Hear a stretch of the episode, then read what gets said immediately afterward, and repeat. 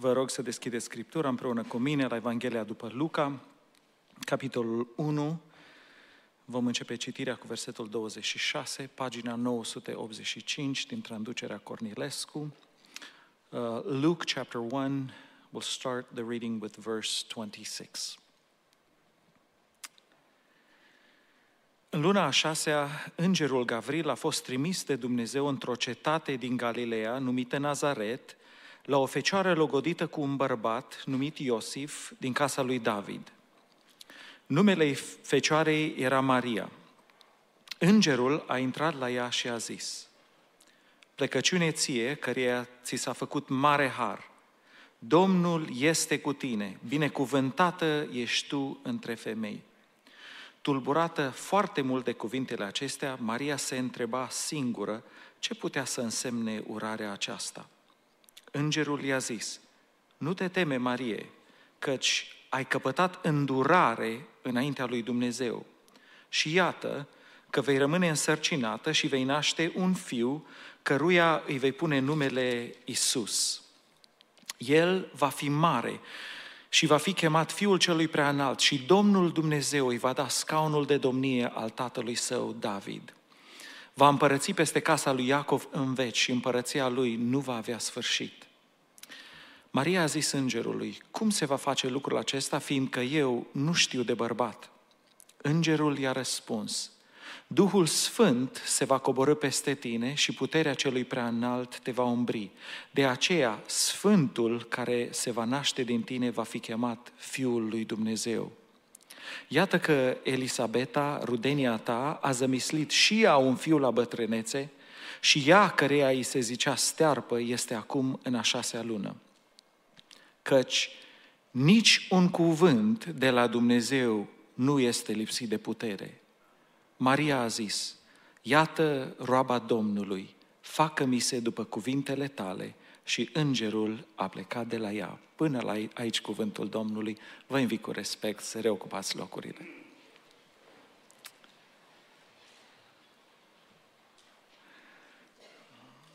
Este primul nostru Crăciun împreună.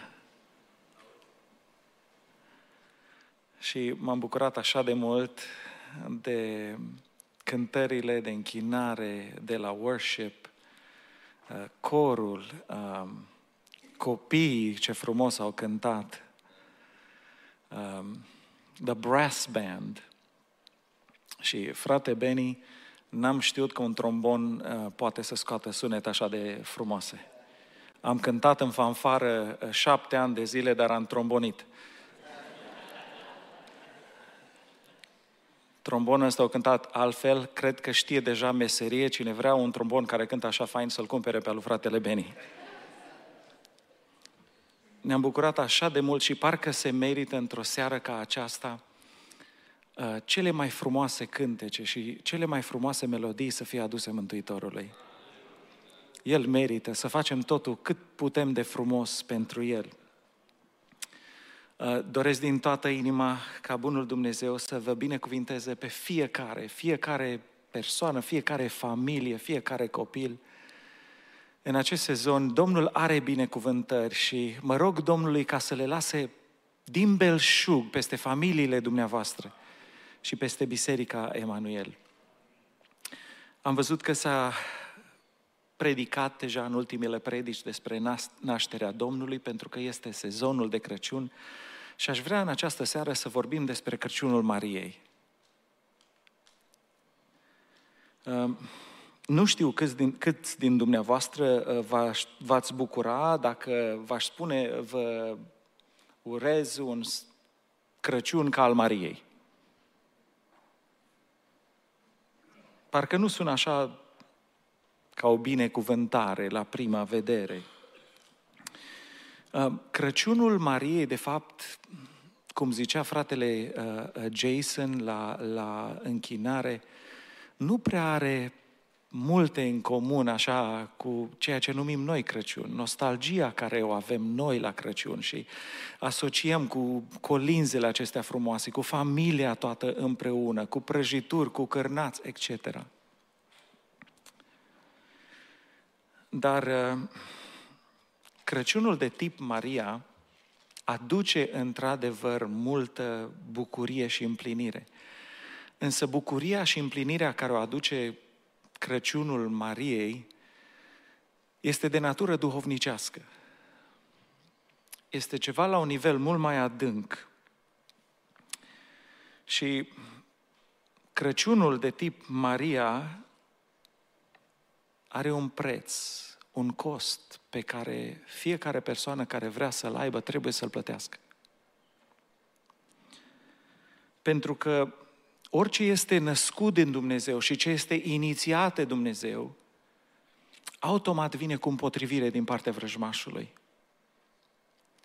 Și acesta este prețul, costul care trebuie să ni-l asumăm fiecare din noi atunci când ne dorim un Crăciun ca al Mariei. Știți, com- companiile mai mari din America uh, au ceva, îi spune un document, uh, modus operandi, modus operandi, care de fapt descrie felul cum va opera acea companie. Uh, descrie logistica, principiile, uh, cum se desfășoară activitatea în acea companie. Și Dumnezeu are și El un tipar din acesta de lucru, un modus operandi, dacă vreți, care arată cum lucrează Dumnezeu în viața credinciosului. Și Dumnezeu, pentru că tot ce face este perfect de la început și nu poate fi îmbunătățit, El nu-și schimbă căile Lui. Felul cum a lucrat în viața Mariei este felul cum va lucra Dumnezeu în viața noastră, la fiecare din noi. Și aș vrea în acest Crăciun să ne uităm la felul acesta, cum lucrează Dumnezeu în viața noastră. Care este tiparul care îl folosește Dumnezeu? Pentru că dacă învățăm cum lucrează Dumnezeu în viața noastră, vom ști cum să cooperăm cu El și să nu ne poticnim în căile Lui. În primul rând, orice lucrare a lui Dumnezeu este inițiată de Dumnezeu prin revelație. Orice lucrare a lui Dumnezeu este inițiată de Dumnezeu prin revelație. Observați, în viața Mariei a venit îngerul și a venit și a inițiat lucrul acesta și a spus ce se va întâmpla. Acum, toți care suntem aici, prezenți și toți cei care ne urmăresc online, fiecare din noi avem o chemare specifică din partea lui Dumnezeu. Cum la fiecare din noi, fiecare din noi avem o amprentă diferită. FBI-ul poate să ne găsească după amprenta aceasta. Cum avem o amprentă dis- distinctă fiecare din noi, așa are un plan specific, custom-made, distinct pentru fiecare din noi Dumnezeu. Nu doar Maria. Fiecare din noi am fost creat cu un scop bine definit.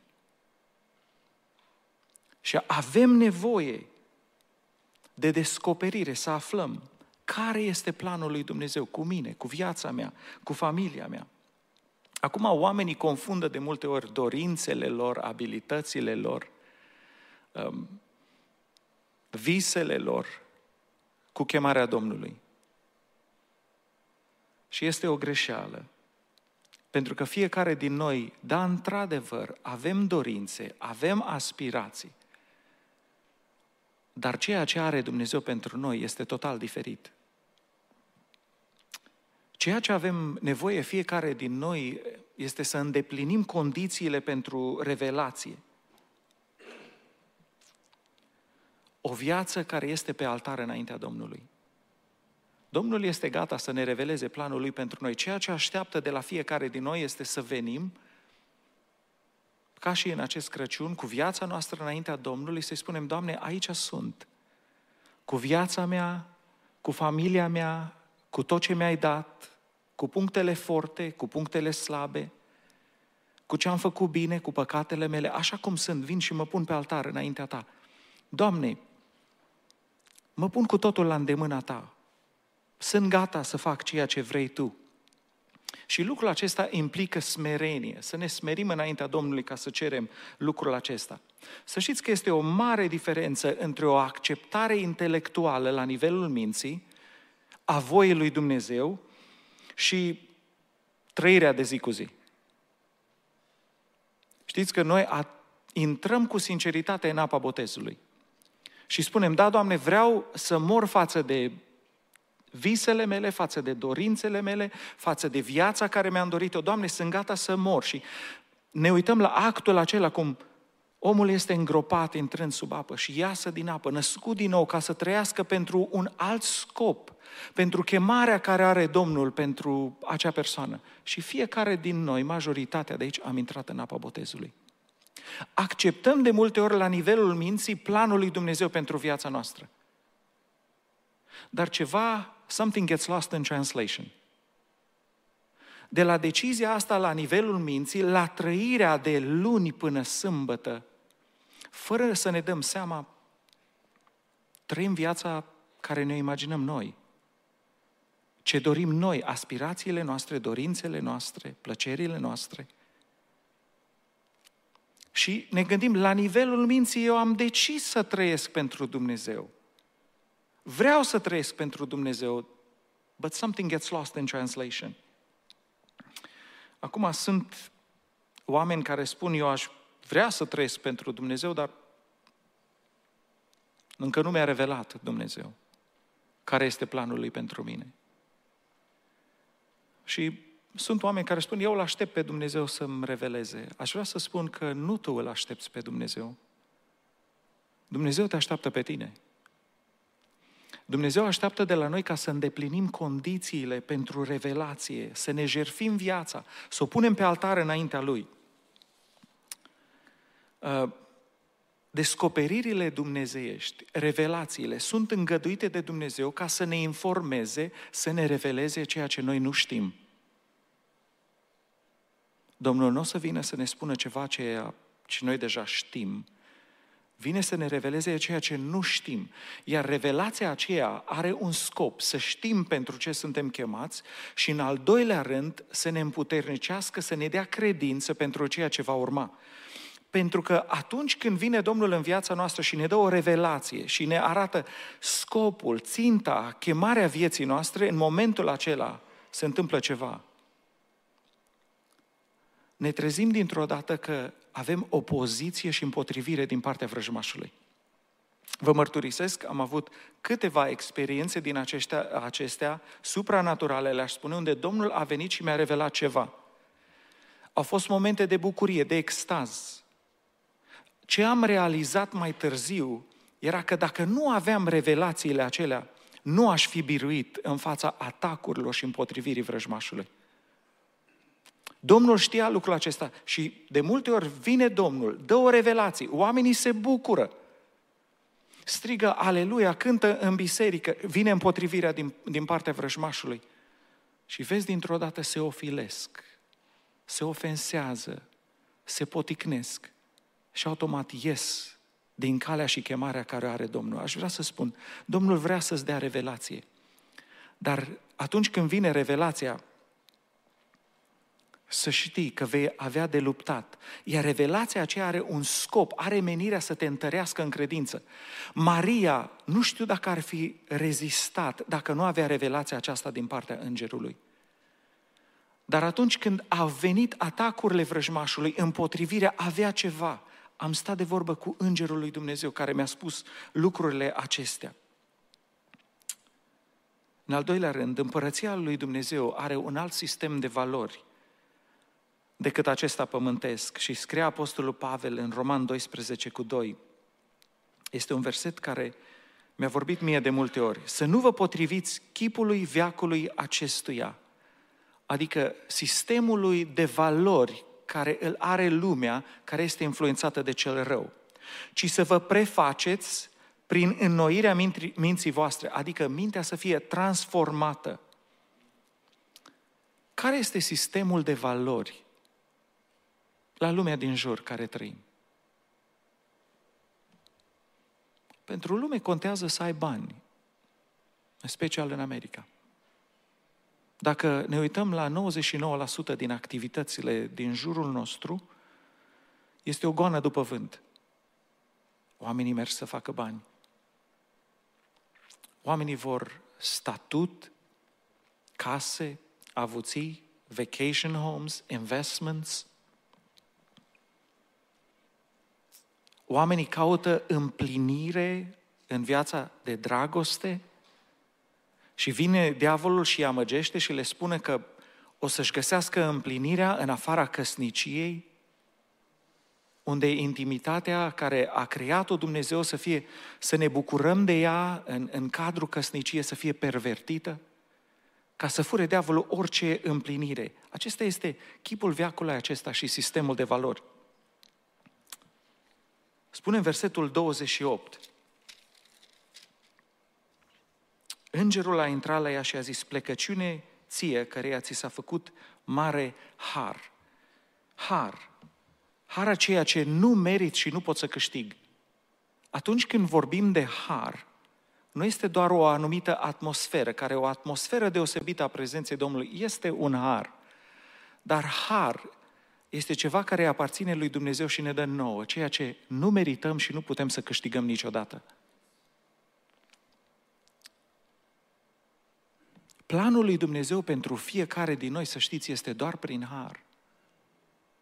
Nu pentru că merităm, nu pentru că am slujit destul și ne-am calificat.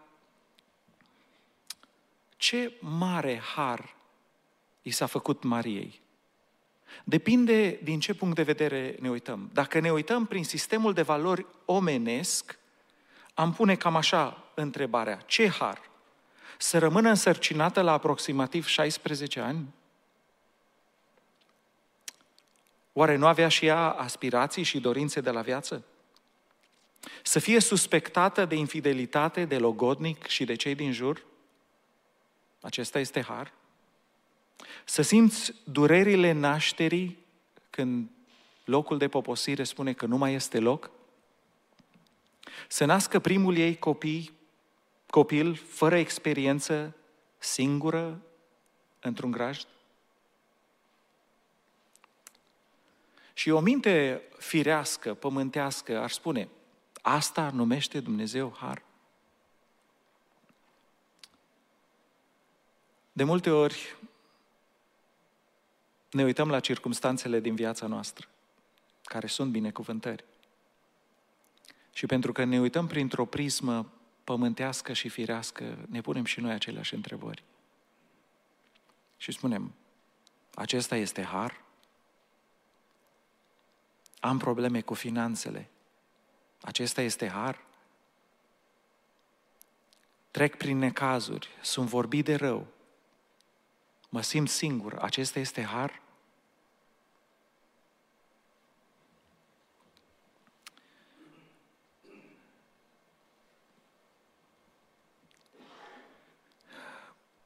Dumnezeu are un sistem de valori care este atât de diferit.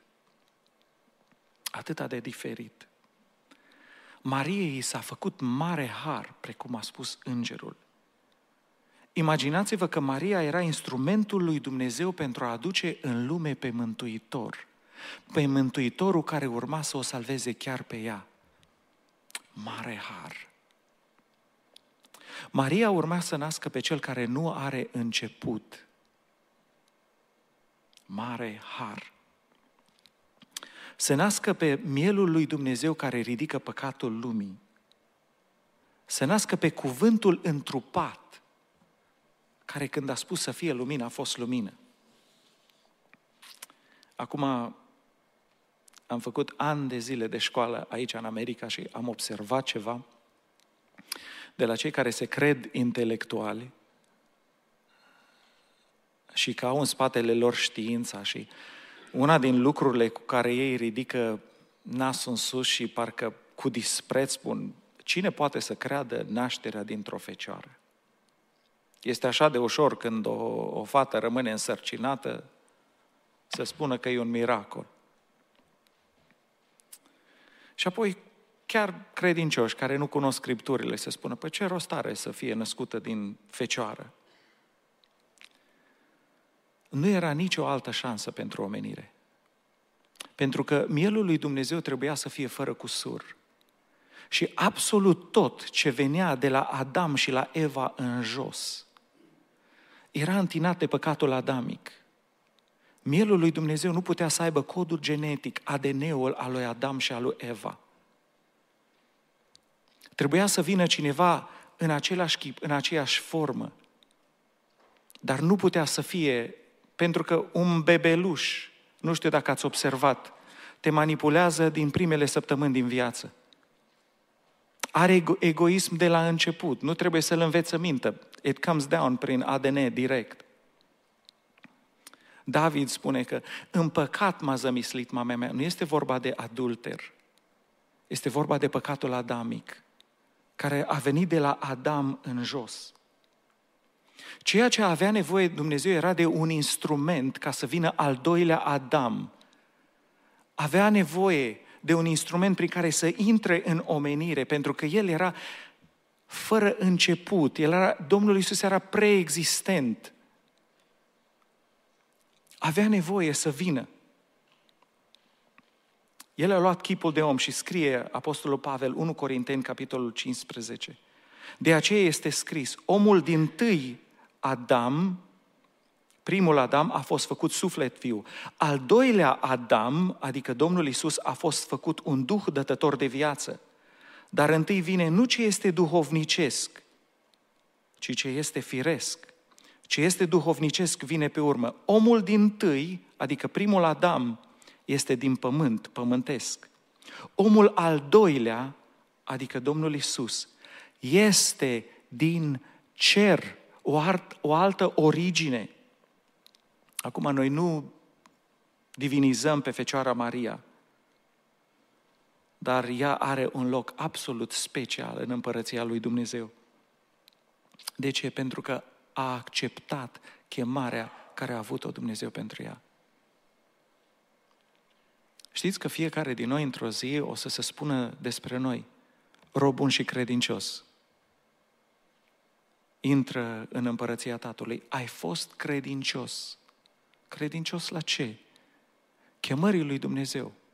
Chemării care o are Domnul pentru tine, pentru viața ta. Ne uităm la viața Sfinților, cum a fost fratele Wurbrand, 14 ani în închisoare. Soția lui și a luată și dusă în închisoare. Și am văzut un video unde spunea că era cu altă soră, erau chinuite în închisoarea aceea și și-au promis una la alta, au spus niciodată nu o să spunem ce ni s-a întâmplat nouă aici. Așa de rușinoase erau lucrurile și așa s-au purtat comuniștii cu ele. Acum, amândoi sunt plecați la cer. Credeți că fratele Wurbrand cu sora Sabina le pare rău de chemarea care a avut-o Domnul pentru ei? Vă, imagi, vă imaginați pe apostolul Petru că stă undeva pe o terasă a cerului și se uită în jos și se gândește dacă nu-L urmam pe Domnul și îmi luam trei bărci de pescuit, puteam să fac o flotă de pescuit, câți bani aș fi făcut. Noi toți spunem, e ridicol, absolut linat. E bucuros că a lăsat absolut totul și l-a urmat pe Mântuitor. Dar exact aceasta este chemarea care o avem fiecare din noi.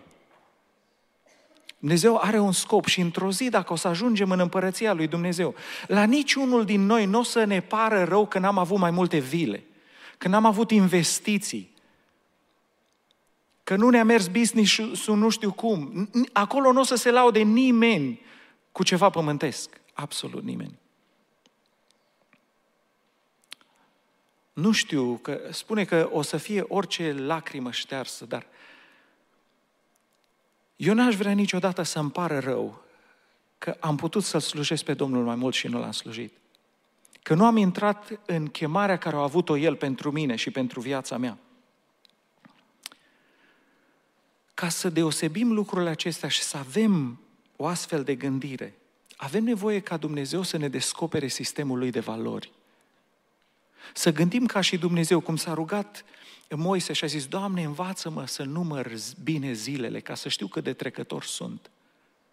Știți că avem nevoie să ne rugăm în felul acesta, ca să căpătăm o minte înțeleaptă, să vedem cât de repede trecem pe aici și ce mare impact are timpul acesta care îl avem pentru eternitate. Scria Apostolul Pavel, Romani, capitolul 8, cu versetul 18. Scria Pavel, eu socotesc că suferințele din vremea de acum, Observați, de fiecare dată când cineva vrea să urmeze pe Dumnezeu, planul, chemarea care are Dumnezeu pentru el, automat are împotrivire din partea vrăjmașului, care vine cu anumite suferințe. Și Apostolul Pavel, care a suferit atât de mult, spune, eu socotesc că suferințele din vremea de acum nu sunt vrednice să fie puse alături de slava viitoare, care are să fie descoperită față de noi. Împotrivirea care o simțim, greu care trebuie să-l confruntăm, Apostolul Pavel spune, este o nimica. Comparat cu bogăția, cu tezaurul care îl câștigăm pentru eternitate în împărăția lui Dumnezeu. El spune, nici nu pot să le compar. Știți că există riscul, fără revelație din partea lui Dumnezeu, să ne uităm la binecuvântările, binecuvântările lui Dumnezeu ca la un blestem. Există riscul acesta. Există riscul să ne poticnim atunci când vin împotrivirile.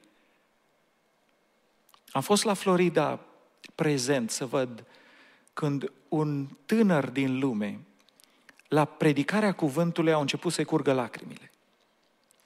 Am văzut că era mișcat și am zis, it's a matter of time până tânărul ăsta o să intre în apă botezului. Și așa a fost. Au mai fost câteva programe și la unul din programe a venit în fața amvonului și a predat viața Domnului cu lacrimi în ochi, total sincer. Și a spus că vrea să trăiască viața lui pentru Domnul. Știți ce s-a întâmplat chiar după? A început să vină împotrivirile. Nu i-a mai mers business-ul. N-a mai făcut bani ca înainte. Și s-a poticnit total. Și am auzit că a zis la ceva prieten, a zis, cât n-am fost pocăit, am făcut bani, mi-au mers lucrurile strașnic. De când m-am pocăit, nu merge nimic bine. Și a tras o concluzie greșită că nu se merită. Parcă aș vrea să întreb pe altfel, astfel de oameni, știi cât de scurtă e viața? Și în a doilea rând, știi cât de lungă e veșnicia? Știi că suferințele din vremea de acum nici nu sunt vrednice să fie pusă alături de slava viitoare? Mă rog Domnului ca la Biserica Emanuel și la toți cei care ne ascultă să ne dea Domnul revelația aceasta a sistemului lui de valori. Să vedem lucrurile din perspectiva lui Dumnezeu. Apoi, în al treilea rând, cuvântul lui Dumnezeu revelat este împlinit doar prin Duhul lui. Maria a zis îngerului, cum se va face lucrul acesta, fiindcă eu nu știu de bărbat? Îngerul i-a răspuns, Duhul Sfânt se va coborâ peste tine și puterea celui prea înalt te va umbri. Aici sunt două lucruri în acest verset. Este cuvântul lui Dumnezeu care este adus de înger, care avea o promisiune și Maria întreabă cum se va întâmpla lucrul acesta. Și îngerul îi dă modalitatea prin Duhul Sfânt. Și găsim lucrul acesta de la începutul Scripturii, din Geneza, dacă vreți, de la very beginning. Și dacă ne uităm în Scriptură, mereu o să găsim această formulă spirituală. Duhul lui Dumnezeu împreună cu Cuvântul lui Dumnezeu. Și de la Geneza 1, verse, al doilea verset, pământul era pustiu și gol. Peste fața adâncului de ape era întuneric și Duhul lui Dumnezeu se mișca pe deasupra apelor. Și vine cuvântul lui Dumnezeu. Dumnezeu a zis să fie lumină și a fost lumină. Și găsim de-a lungul Scripturii mereu cuvântul lui Dumnezeu însoțit de Duhul lui Dumnezeu. Cuvântul lui Dumnezeu reprezintă voia lui Dumnezeu, gândul lui care îl are, opinia lui. Duhul lui Dumnezeu este modalitatea prin care cuvântul lui Dumnezeu este împlinit. Pentru că cuvântul lui Dumnezeu întotdeauna lucrează cu Duhul lui Dumnezeu. Și noi ne întrebăm, eu am un cuvânt din partea Domnului. Poate Domnul ți-a revelat ceva, chemarea care o are pentru tine, planul lui și te întreb, dar cum se va face lucrul acesta? Cum va împlini acest cuvânt? Prin Duhul Sfânt. Duhul Sfânt se va coborâ peste tine și puterea celui prea înalt te va umbri în felul acesta. Avem nevoie să avem prezența Duhului Sfânt peste noi. Aceasta de, vorbește de autoritate, de conducere, de călăuzire. Să încerci să împlinești cuvântul lui Dumnezeu prin firea pământească este o nebunie. Știți că și împăratul Saul a încercat să facă lucrul acesta. Circumstanțele nu erau așa de bune, poporul a început să se împrăștie și a zis el, se poate și altfel. Și scrie în 1 Samuel, capitolul 13, cu versetul 12. Atunci a spus Saul, am îndrăznit și am adus arderea de tot, adică în firea pământească neascultare. Samuel a zis lui Saul, ai lucrat ca un nebun și n-ai păzit porunca pe care ți-o dăduse Domnul Dumnezeul tău. Domnul ar fi întărit pe vecie domnia ta peste Israel, dar acum domnia ta nu va dăinui. Am întâlnit de atâtea de multe ori oameni cu chemare, oameni talentați, oameni dăruiți, am spune noi. Dar n-au așteptat călăuzirea Duhului. Și au încercat să împlinească chemarea Domnului prin firea pământească. În cazul lui Saul, circumstanțele spunea, mă, trebuie să faci ceva, că dacă nu faci nimic, pierzi. Și aceasta este ispita prin care vine vrăjmașul în viața credincioșilor. Dacă nu faci tu ceva, nu? Americanii au și un proverb, God helps those who help themselves. Dumnezeu e acei, îi ajută pe aceia care se ajută pe ei însuși. Nu e adevărat la lucrurile spirituale. Cuvântul lui Dumnezeu revelat nu poate fi împlinit decât prin Duhul lui Dumnezeu, prin călăuzirea lui. Orice este firesc și omenesc nu poate decât să încurce și să stopeze. Știți că Avram cu Sara aveau o promisiune din partea lui Dumnezeu. Nu aveau, că vor avea un fiu. Și au așteptat și au așteptat și a venit ispita. Hai să-L ajutăm pe Dumnezeu. Îl ajutăm noi, cu metode omenești. Nu? Pentru că Domnul are nevoie de ajutor, fără călăuzirea Duhului. Care a fost produsul? Ismael. Care este cel mai mare dușman al lui Israel astăzi? Ismael. Știți că momentul în care noi încercăm să împlinim cuvântul lui Dumnezeu prin firea pământească, producem un Ismael în viețile noastre, în familiile noastre. Și chiar Ismaelul acela este dușmanul promisiunii a binecuvântării care o are Domnul pentru noi. De multe ori, problemele în familii, în biserici, sunt în ghilimele Ismael. Ne luptăm pentru Domnul, pentru dreptate, dar folosim metode omenești. Prin partide, prin vorbire de rău, dar avem o scuză foarte bună. Noi vrem să-L ajutăm pe Dumnezeu. Și vreau să vă spun că Dumnezeu nu are nevoie de ajutorul nostru. Mai bine spus, nu are nevoie de compromisul nostru. Niciodată. Compromisul nostru întotdeauna va produce un Ismael. Și tragedia este că problema care ne-o facem, ne-o facem noi cu mâna noastră. În familiile noastre, în bisericile noastre. Domnul ne cheamă să ne punem încrederea în El, pentru că cuvântul lui Dumnezeu nu este lipsit de putere. Spune aici, căci nici un cuvânt de la Dumnezeu nu este lipsit de putere. Dacă Domnul are un cuvânt, o promisiune, o chemare pentru tine, chemarea aceea are putere în ea însăși. Singurul lucru care trebuie să-ți pese este să fiu condus de Duhul Domnului. Acum, în al patrulea rând, care este partea noastră în modul de operare al lui Dumnezeu? Partea noastră este, în primul rând, să credem. Îngerul a spus, versetul 45, ferice de aceea care a crezut, pentru că lucrurile care au fost spuse din partea Domnului se vor împlini. Știți, când a venit îngerul la Zaharia, tata lui Ioan Botezătorul, nu a crezut. Și a spus, din ce voi cunoaște? Era un semn de necredință și a trebuit să ia Domnul glasul, modalitatea prin care el rostea necredință. Maria a crezut, în schimb a întrebat cum se va face, nu dacă se va face. A întrebat despre modalitate. Rolul nostru la chemarea lui Dumnezeu este să credem. În al doilea rând, să acceptăm voia lui Dumnezeu. Maria a zis, iată roata, roaba Domnului, facă-mi se după cuvintele tale. A accepta voia lui înseamnă consimțământul nostru, disponibilitate, cooperare. Și spunem, Doamne, orice vrei, iată roaba ta. Chemarea lui Dumnezeu întotdeauna cere un răspuns. Și tăcerea noastră, și tăcerea este un răspuns. este un nu fățarnic. Nu spunem nu, nu Domnului, dar nu-i spunem nici da. O mare piedică în calea binecuvântărilor lui Dumnezeu pentru viața noastră este poticnirea noastră în căile Lui, în felul cum, cum Dumnezeu lucrează. Însă cele mai prețioase binecuvântări ale lui Dumnezeu au să fie înfășurate în umilință. Cea mai mare binecuvântare care a avut-o Dumnezeu pentru omenire a venit printr-o fecioară, într-o iesle, într-un grajd, în scutece. Doar cei care aveau revelație de la Dumnezeu au putut să vină să se închine. Toți ceilalți au trecut pe lângă. Cea mai mare binecuvântare care o are Dumnezeu pentru tine este ascunsă în umilință. Este așa de ușor să trecem pe lângă binecuvântările lui Dumnezeu care le are pentru noi. Mă rog Domnului ca să ne dea ochi spirituali, ca să vedem binecuvântările care le are pentru noi.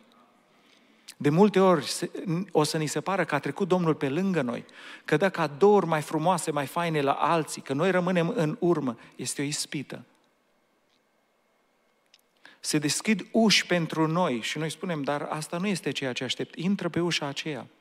Pentru că prin ușa aceea a smereniei, a umilinței, ai să găsești cea mai mare binecuvântare care o are Domnul pentru tine.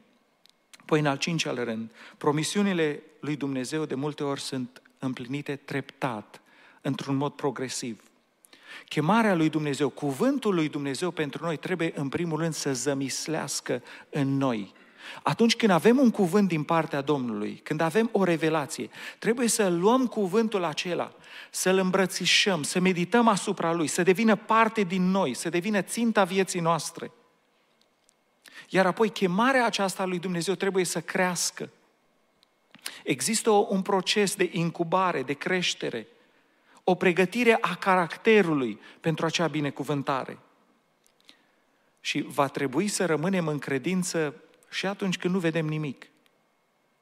Sau atunci când vedem foarte puțin. Știți că la binecuvântările lui Dumnezeu, aproape întotdeauna după mintea noastră ni se pare că întârzie.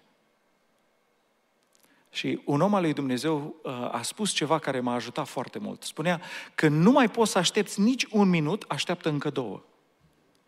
Dacă nu mai poți să aștepți one more day, așteaptă două. Și vorbind cu Violeta zilele acestea, meditând la mesajul acesta care l-am adus, am realizat că lucrul acesta a fost adevărat în viața mea. Lucrurile care le-am așteptat, promisiunile lui Dumnezeu, toate au întârziat după punctul meu de vedere.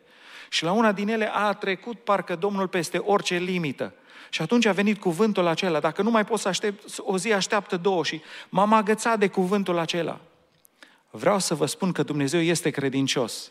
Dumnezeu își împlinește toate promisiunile Lui. Așteaptă și dacă întârzie. Vine la timpul potrivit din, timp, din punct de vedere al lui Dumnezeu. Apoi, în al șaselea rând, promisiunea lui Dumnezeu va fi un semn pentru lume. Noi avem de multe întrebări. Doamne, de ce trec pe aici? Isaia 7 cu 14 spune, de aceea Domnul însuși vă va da un semn. Iată, fecioara va rămâne însărcinată, va naște un fiu și va pune numele Emanuel. Dumnezeu este cu noi. Dar Domnul a zis, vă va da un semn. Scopul și inima lui Dumnezeu este salvarea omenirii. Apostolul Pavel spunea în 1 Corinteni, capitolul 4, cu versetul 9, despre el însuși. Am ajuns o priveliște pentru lume, pentru îngeri și pentru oameni. Și îmi place cum este tradus în engleză. Am ajuns un spectacol, a spectacle, pentru lume, pentru îngeri și pentru oameni. Te-ai gândit vreodată că viața ta este o priveliște pentru lume, pentru îngeri și pentru oameni? Domnul vrea să vorbească celor din jur, nu doar prin cuvintele care le rostești. Au americani un proverb adevărat, actions speak louder than words.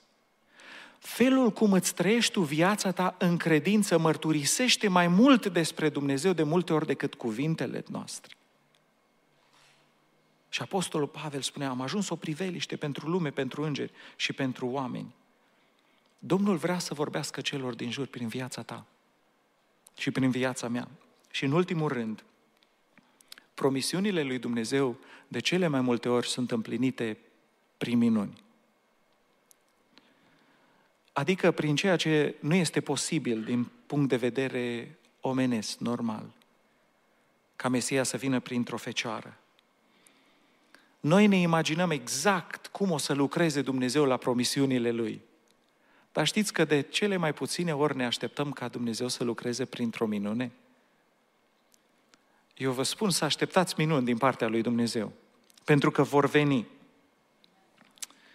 Uh, invit uh, grupul de laudă să vină în față. Vreau să cântăm Domnului din nou o noapte prea sfințită. Dar aș vrea în această seară să medităm toți și să ne propunem să luăm o hotărâre în inima noastră, să nu-L limităm pe Dumnezeu printr-o gândire firească și omenească. God will surprise you. Domnul o să te surprindă prin felul care va lucra în viața ta, la problema ta, la lucrurile care ți le-a promis. Fiecare cuvânt de la Dumnezeu cere un răspuns de la fiecare din noi. Și Domnul spunea în Ieremia, capitolul 29, cu versetul 11, căci eu știu gândurile pe care le am cu privire la voi. Domnul are un gând despre tine, despre viața ta. Gânduri de pace și nu de nenorocire. Să vă dau un viitor și o nădejde. Și noi ne gândim, Doamne, dar ce gânduri ai? Domnul spune în Isaia, capitolul 55, cu versetul 8, căci gândurile mele nu sunt gândurile voastre și căile voastre nu sunt căile mele. Dar vor spune aici, ci cât sunt de sus cerurile față de pământ, atât sunt de sus căile mele față de căile voastre. Știți că toată știința încă n-au descoperit cât de sus sunt cerurile față de pământ? La cel mai de departe telescop încă nu pot să vadă sfârșitul Universului. Așa de sus sunt gândurile și căile Domnului pentru noi. Și aceștia, cum se coboară ploaia și zăpada din cer și udă pământul, așa se coboară planul care îl are Domnul pentru fiecare din noi. Vă invit să ne ridicăm în picioare și în această seară să-i cântăm Mântuitorului, iar apoi să ne rugăm și să ne dăm viața Lui și să-i spunem Domnului că ne aducem viața ca o jertfă vie, sfântă pe altar, ca să se împlinească planurile Lui pentru noi.